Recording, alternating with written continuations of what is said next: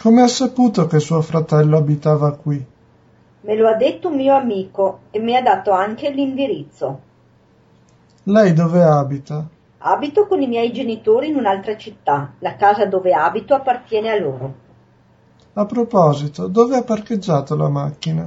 Dietro l'angolo non c'era posto più vicino. Ha parcheggiato sul lato destro della strada o sul lato sinistro? Sul lato sinistro, proprio davanti alla scuola. Vicino a quel grosso camion? Sì, perché? Non può parcheggiare lì, ci sono lavori in corso. Allora andrò a spostare la macchina. Però mi aspetti, perché ho ancora delle domande da farle.